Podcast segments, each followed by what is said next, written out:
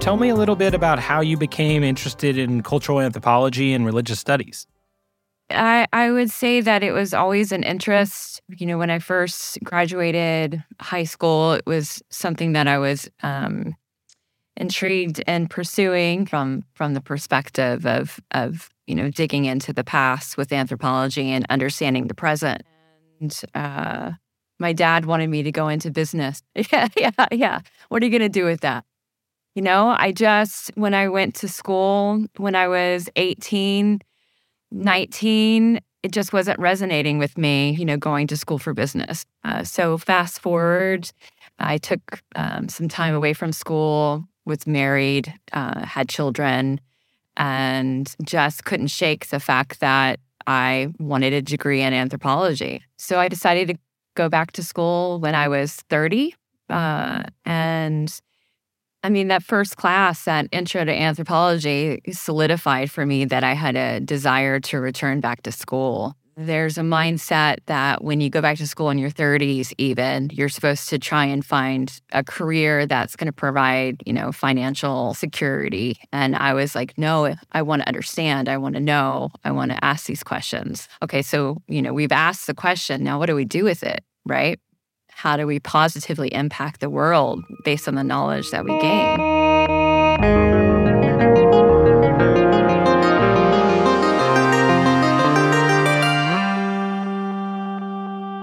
This is What Are You Going to Do with That?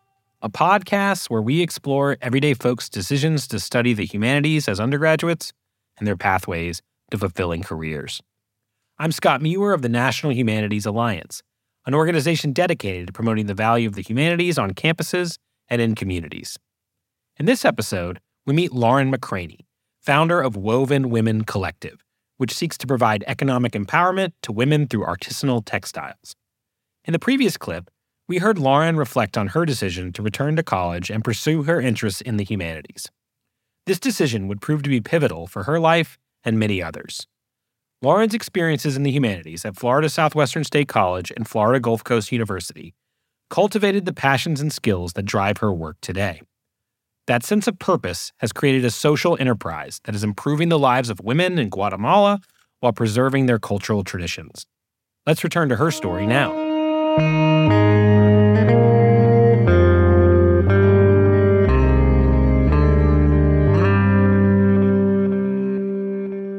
Went to the community college here, um, Southwestern Florida.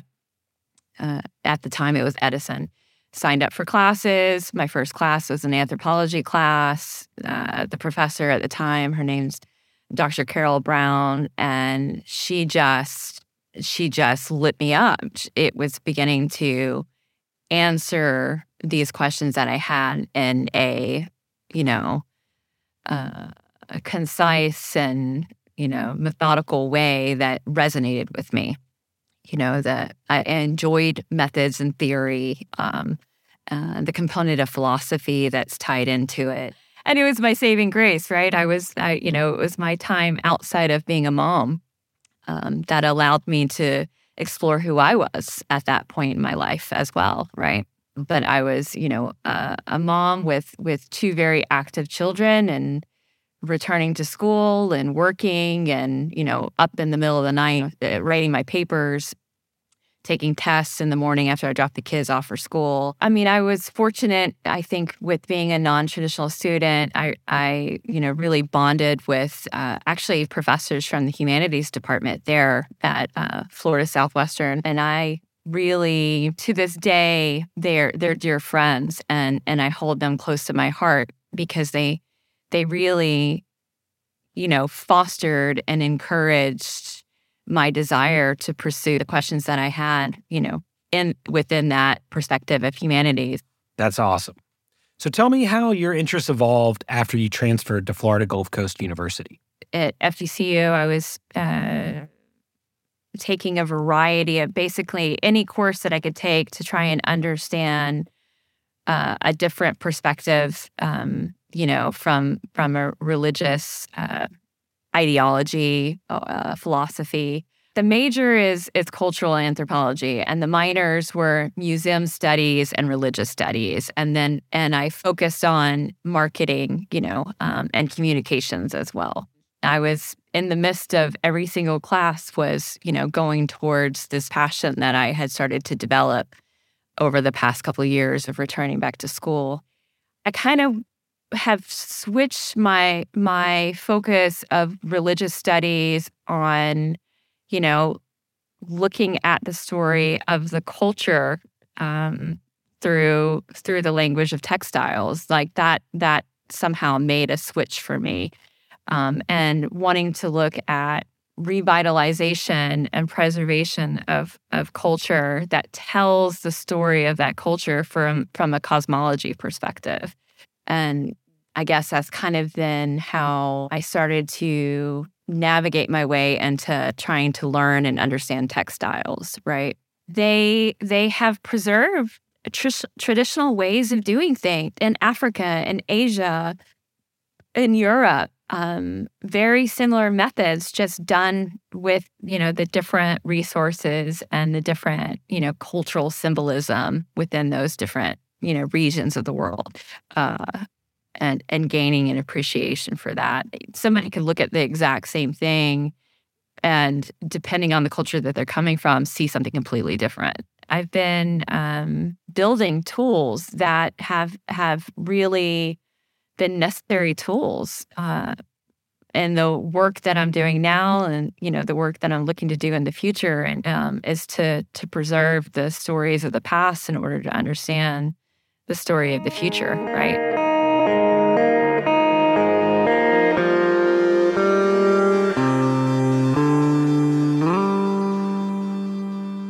While Lauren completed her degree, she looked for opportunities to pursue her emerging passions while improving the lives of others in her community.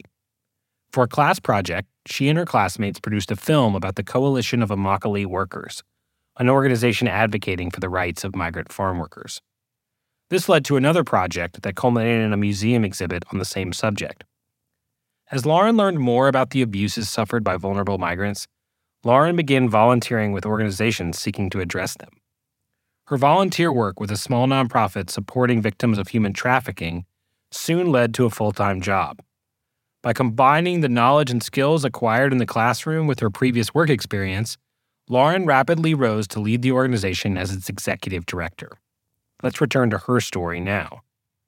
I, I got really involved in working um, as a volunteer with with many different nonprofits, and you know, uh, was working on domestic violence, uh, uh, human trafficking, um, social justice issues. Clearly, were things that I was uh, very passionate about, and uh, found my way, transitioned into a position uh, in in anti trafficking work that. Uh, you know, I became the director of of an anti-trafficking organization where we were uh, our program I, I i ended up creating a trauma-informed curriculum uh, educating about human trafficking through art so i would go into at-risk home centers foster care centers um, department of uh, juvenile justice uh, schools as well. I mean, anywhere I could I, I, could go in and give a presentation. I was going in and giving a presentation, and uh, and then we would exhibit the art in the community. So whether it be you know a very well known uh, gallery in Naples or you know a Starbucks, anywhere that I had an opportunity to create an exhibition. Uh, that allowed people to learn the story from the artists who were telling it, which majority of them were, um, you know, anti-trafficking um, or uh, former trafficking victims.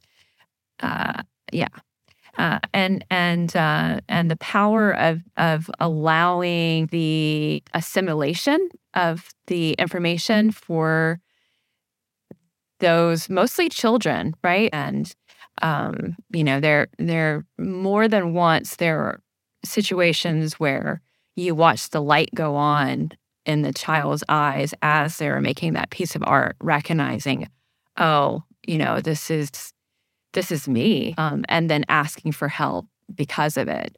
You know, a, a topic like human trafficking is very hard for people to grasp.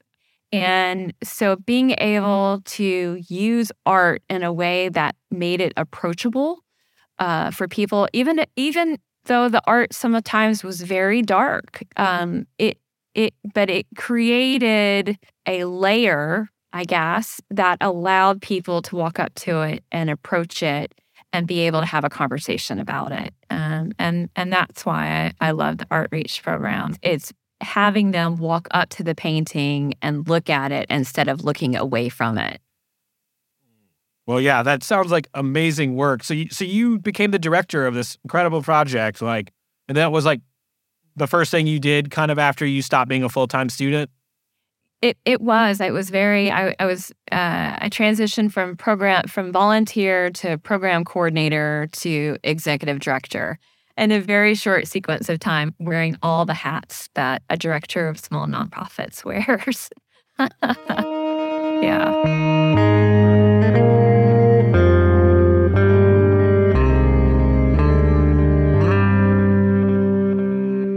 So tell me how you decided to shift from the nonprofit anti trafficking work you were doing in Florida to building a social enterprise with women's co ops in Guatemala. You know, I was doing anti trafficking work. I, you know, I, I was director of a foster care home for young moms after I was no longer director uh, doing the Art Reach program. And I really want to be able to go to the source. I was responding to it here, and what I was doing was powerful um, and life changing. But I want to be able to respond to it at the source. And what I realized was, um, you know, I was talking, I was dealing with these children, right? These teenage girls who were being abused and had small babies at age 11 and you know i mean really really dark stuff. And and their moms were sending them here for a better life right uh, so you can't be angry at the mom the mom's trying to do right by her child but she doesn't understand that maybe what happened to her in her life wasn't okay, right? Because it's just accepted with woven women, uh, with with the business and that the social enterprise that I'm working on building right now. It's pre- preservation of textiles, right? It's it's being able to tell the the story of the culture and and preserve the textiles but you know, the thing that the reason why it's Woven Women Collective is looking at these these cooperatives as beacons that you can take what was always the women's language before women were allowed to read write like we have been preserving that language of textiles around the world right and it's using that power of textiles to provide them trauma informed care, to provide them awareness of domestic violence. And that's how I think I'll be able to make an impact on human trafficking is going to that source and healing it right from the seed. Um, and that's that's the example of what I see outside of the box that other people maybe don't necessarily see. Um, that is is because of you know the anthropologist in me. And people are like, why is it Woven Women a nonprofit? And, and I think that there's good that you can do with business. You know, we are human beings. We like material things. I mean, I'm an anthropologist who who's worked in museums and archives and collections. Like, I look at material things. It's beauty. I mean, we we identify a symbolism to a rock, right? And and it and there's meaning behind it. So we're always going to mm-hmm. want things, and but there's there's no reason why we can't you know invest in impact purchase. You know i i've i've started to work on on some products uh, which is a huge step for me that we're we're starting to purchase some products and we're starting to build the branding around it. We're starting to um, you know ethically source some products from from a woman's co-op there in guatemala. Uh, and you know it, the the the sales of these products will be going back not just from from an ethically source and you know fair wage pay um, but but programming will be going back into those communities as well through through the sales of these products. Uh, you know and we're working i don't need to recreate the wheel. There are amazing organizations you know doing really really great work and they need more support. And so uh, woven women is support is support for the women's co-ops but also support for organizations that are doing reproductive health education and um, and domestic violence education. And um, we'll just we're, we're going to help give them that little boost that they need because because they're the ones on the ground you know doing the work and working and working with um, you know there's a great textile museum there in guatemala city so also that that cultural preservation component that i'm so passionate about at the core of who i am i, I got to know that i'm not just doing some social justice work and selling beautiful products, but um, but I'm preserving, you know, the the history as well. There's got to be a way to to not let that, you know, go by the wayside, you know, and and and really recognize these women as artists. You know, these are artists. Like when I'm like asking um, this the one um, particular woman, I'm like, how how do you know where to put the threads? Like eh, when you're creating a pattern. And she's like i just know. You know i i, I i've been doing this since i was nine years old